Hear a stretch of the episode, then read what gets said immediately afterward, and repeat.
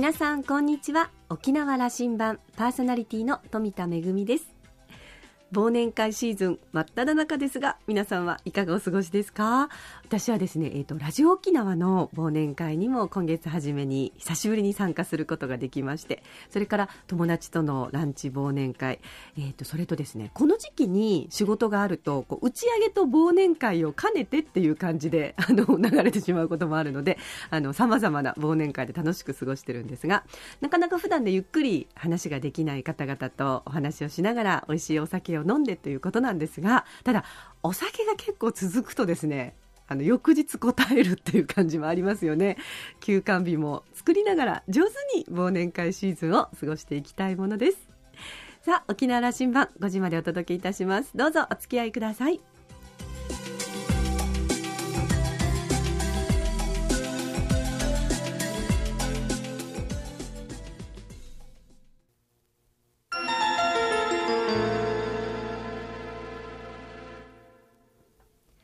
那覇空港のどこかにあると噂のコーラルラウンジ。今週は台北経済文化代表所那覇文書所長の蘇慶生さんとラウンジ常連客で沖縄大学地域研究所特別研究員の島田克也さんとのおしゃべりです。蘇さんは1957年台湾の中南部に位置する嘉義県のご出身です。台湾の大学で日本語を学びその後大阪大学の大学院に留学。台湾に戻られて大学の講師を務めた後1991年に台湾政府の外交部に入られて外交官となります。2006年に最初の那覇文書勤務。そして昨年12月からは所長として2度目の沖縄勤務をされています。蘇さんの役職は、まあ、台湾の沖縄大使といった任務といえます。今回は台湾から戻られたところコーラルラウンジに立ち寄っていただきました。最近の台湾事情や沖縄と台湾との交流について2人で話しています。それではどうぞ。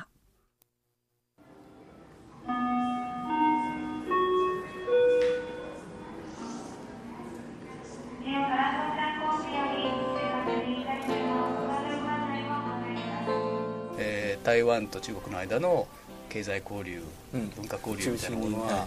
かなり進んできてる、はい、びっくりする話ですよね10年前から比べると、はいはい、直行便がどんどん飛ぶようになったというのも。まあ、いわゆるあの一番の基礎にあるのはあのいわゆる92年のコンセンサス、うん、92年のコンセンサスというのは、まあ、お互いに一つの中国を主張する。しかしその解釈はそれぞれ自分で解釈すると、まあ、台湾政府はやれ一つの中国というのは中華民国政府を指す。中華人民局はそれは中華民人民局共和国を指すとそれは別にお互いに異議を唱えないと。だからそういう暗黙の了解で今あの交流が進められてるんですね。台北と上海の間の,、うん、あの直行便なんていうのは、うんこれ何年前ですかね？2008年から。ついこの間ですけども、まあ、前久さんがなってから、えー、昔は第三地経由ですよ、うん、那覇の空港を経由していくとかね、はい、香港。香港とか。昔は石垣もそれであのちょっと潤いを、はい。はい、受けたんですよでしたけども、はい、そうです、ね、しかし今大変なもうあの往来になっているんでしょう、えー、っと台湾から中国へは年間、まあ、あの100万人が常駐してるんですね。あの会社投資して、はい、えー、あの従業員派遣して大陸に行ってビジネスをしてるしてる、うん、あと、まあ、その人たちは大体3か月か1回ぐらいあの帰省するんでしょうだからその年間訪中するのは500万人ぐらい。逆に中国から台湾へはあの300万人近い280万人ですかものすごい数ですよだから今日本人がよく文句言うのは国級博物館行くともう中国人で想像しいと、なんとかならないかってね、まあ、台湾経済も、うん、あの大陸からの観光客がここの10年で何倍になったんですかね、うん、もうすごいすごいすごい数字で、はいはい、やっぱそれはもうあの経済の相互依存というのはこの10年で一気に進んだので、はい、そうですね。台湾のまあ、今貿易輸出先はもう中国一番です。昔は日本ですよ、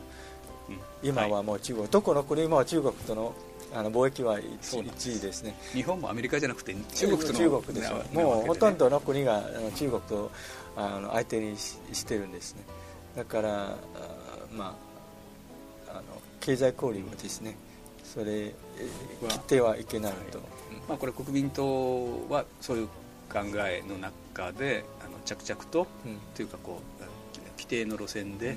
国づくりが進んでいってるただあの一部警戒する声もあるんですよ、はい、あの卵を全部一つのカゴに入れるの万が一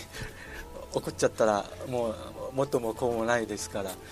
ちょっと慎重論もあります。これは数年前からその台湾の国会でも学生たちが、うん、あの強い主張をなさったりねこれはあれはつい3月ですよ、はい、今年、はい、あのいわゆるあの防サービス貿易法ですか？あの、まあ、お互いに防衛サービス業あの相手に認める、まあ、あの特に台湾の若者ですね。すごく不安。そこは請求すぎるぞと。あのあの、はい、もう少し線を引いてた方がいいぞという意見の方のはい、あの強い意見が学生たちから出てきていましたね。そうあの香港よりも、まあ、幸い1か月ぐらいで、まあ、政府も妥協してですねあの無理をせずにやっぱりまず国会に諮ってですねそそこを得てからあ調印すると。あのそういう台湾事情もある中で僕はその沖縄と台湾とでよりこうあのそれこそ蘇さんのあのテーマでもあると、はいはい、在任中のタイマーでもあると思うんですけどより交流を深めて、はい、えー、お互いが成長していくということの、うん、何か仕組み作り新たなものを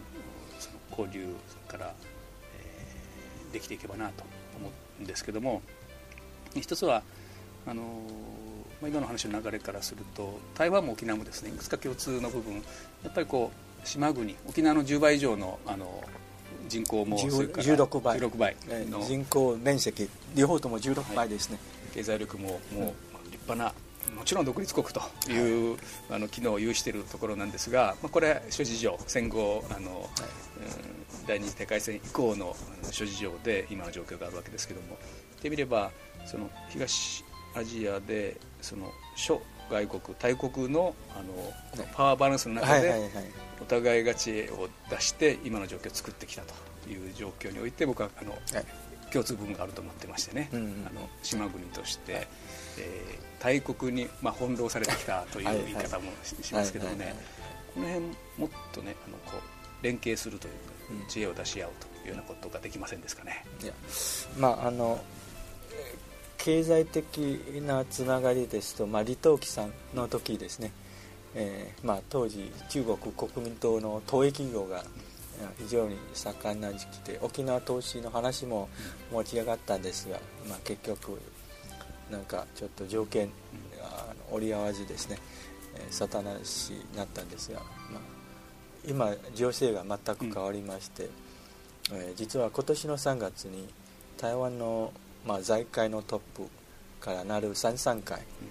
というのはね、まあ、日本のケタネみたいな組織の方々の組織ですが、まあ、トップ100社しか入れない、え企業ですね。ちょっとその会長さんが前の台湾経済部長日本で言えば経産大臣とかあの立法院の副院長も歴任した浩平君さんまあ、彼は知日派で東京大学の博士号を持っている方でですね団長としてあの視察団を連れてきましてね。沖縄には大変こうあの、うん、えー、沖縄のことをいつも気にかけておられる方ですよね、はい、そうです。沖縄にもあの友人知人が、えー、あのいっぱいおるんですよ。例えば国場幸和さんとか、はい、あの中山知事とか非常にあの親しい友人でですね今年来られたんですか？えそうです。3月にですね。その時一緒に同行してきたあの台湾ではやはり大手のセメント会社家臣セメント会社が今度沖縄に投資するんですね、もう新聞報道もありました、国際通りにすでにあの土地国営館とのあの界隈ですよね、そうです。そことあとなんかもう一つのところリゾートホテル作りたいと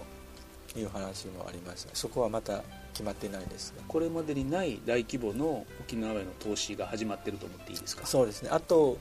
あの台湾とちょっとタイアップしてですね一緒に例えば中国東南アジア歌人社会一緒に出向いたら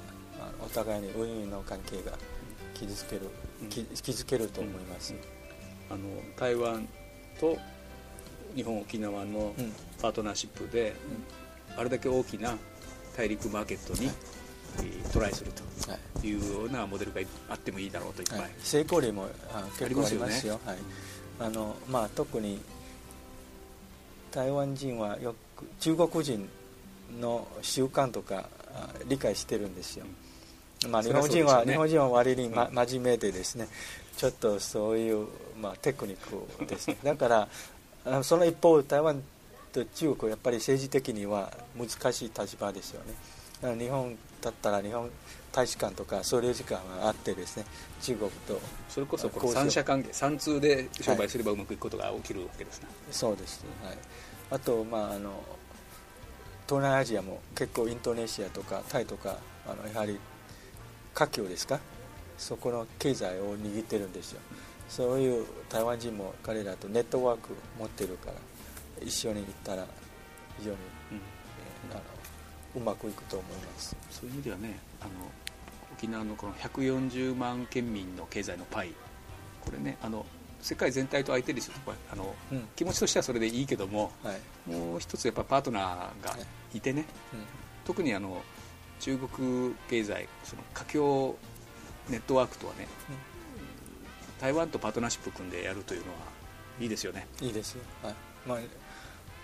あのこれ台湾の強みですよ、あのまあ、沖縄とのことでいうと、えー、観光がこれだけ伸びてきて、うん、今那覇空港と台湾とは路線がいくつあるかな？台北台中、台中。高尾、うん、であのついこの前まで台湾と那覇の便が日に2便になったと言って喜んでたんですけども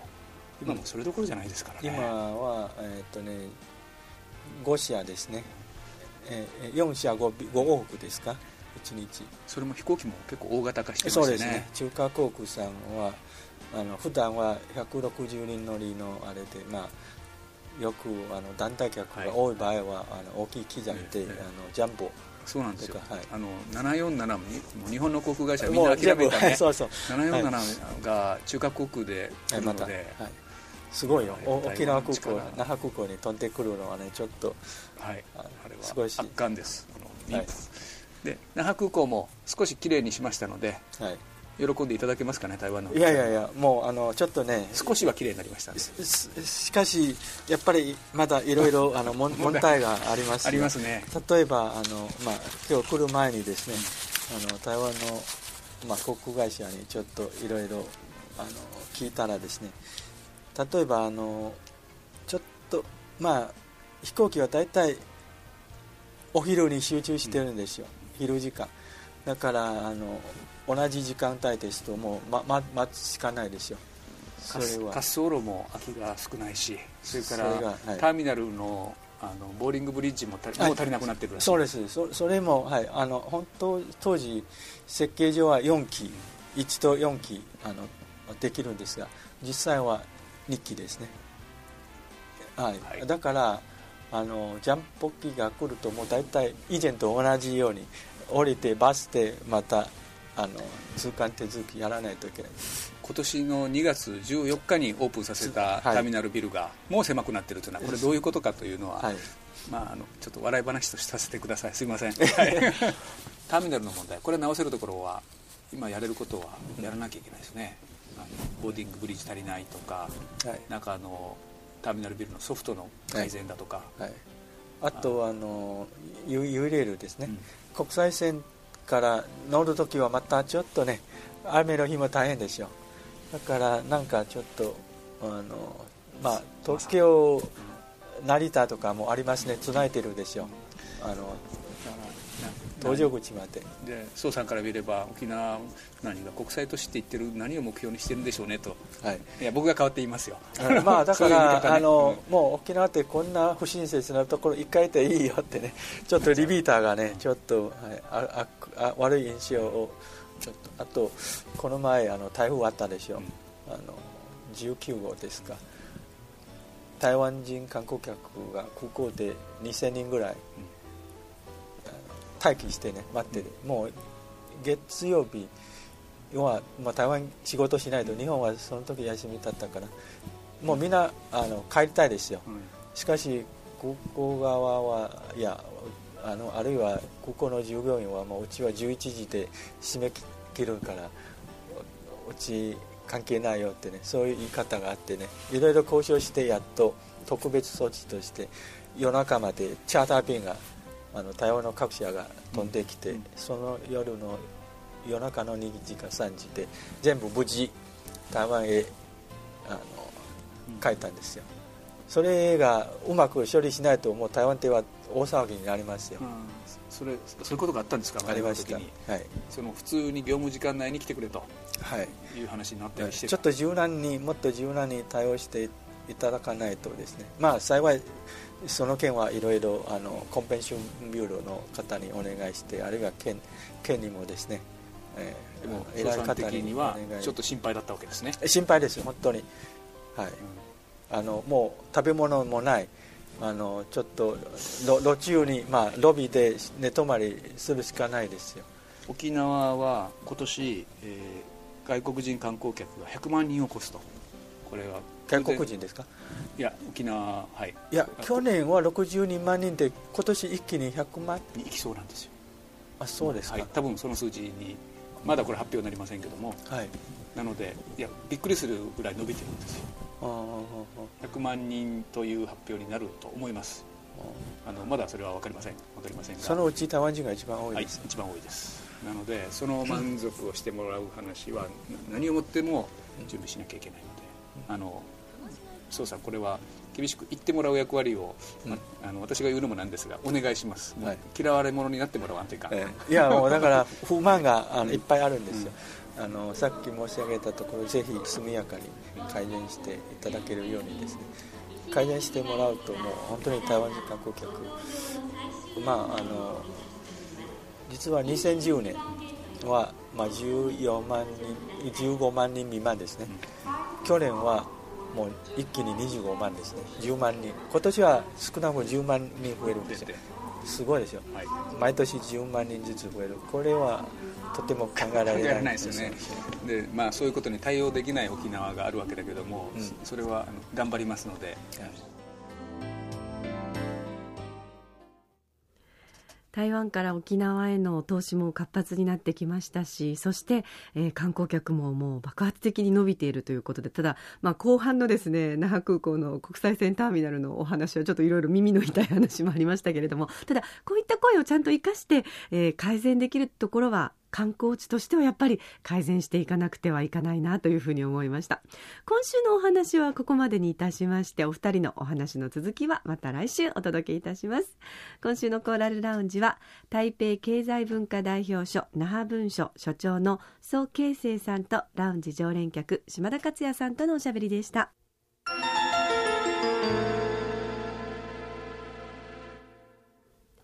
めぐみのあしゃぎだよりのコーナーです。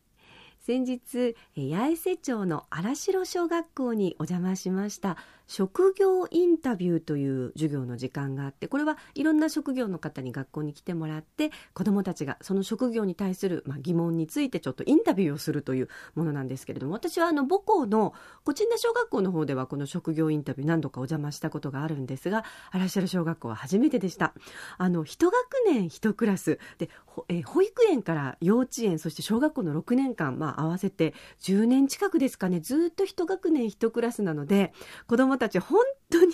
仲が良くてそして人懐っこくていろんな質問をしてもらいました。私はこうやってあのラジオでおしゃべりをする、えーね、そういったお仕事の話をさせてもらったんですけれどもその他にも例えばパイロットの方とか獣医さんとかそれから面白かったのが八重瀬町内のあの教育委員会に勤める発掘のお仕事をされてる方町内の遺跡から石器とか陶磁器が出てきた時にどんなふうにこれを、まあ、あの検証していくのかというようなお話も伺えてなんか子どもたちももそうだったんですけどもあの大人もですねなかなかあ町内にはこんな風な仕事をされてる人がいるんだなということで、えー、とても勉強になったんですけれどもでも小さい頃私もいろんな職業にあの就きたいなと思っていろんな夢を見ていました。学校の先生になりたいなというふうに思ったこともあるし、えー、とっても下手くそだったんですけどもピアノの先生になりたいなと思ったこともありますしそんないろんな思いをですね、え、感じながらこうして職業インタビューを受けてきました。いつかまたこの子どもたちとが、まあ、大人になった時に一緒に仕事をする仲間もできるのかなと思って楽しみにしています。めぐみのあしゃぎだよりのコーナーでした。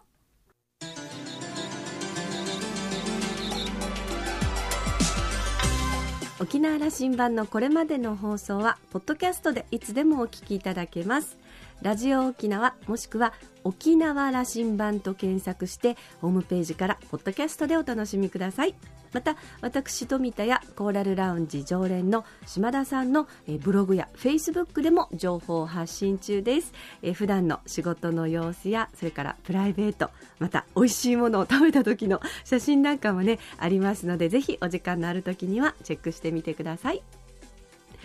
沖縄羅針盤今週も最後までお付き合いいただきましてありがとうございました。パーソナリティは富田恵でした。それではまた来週。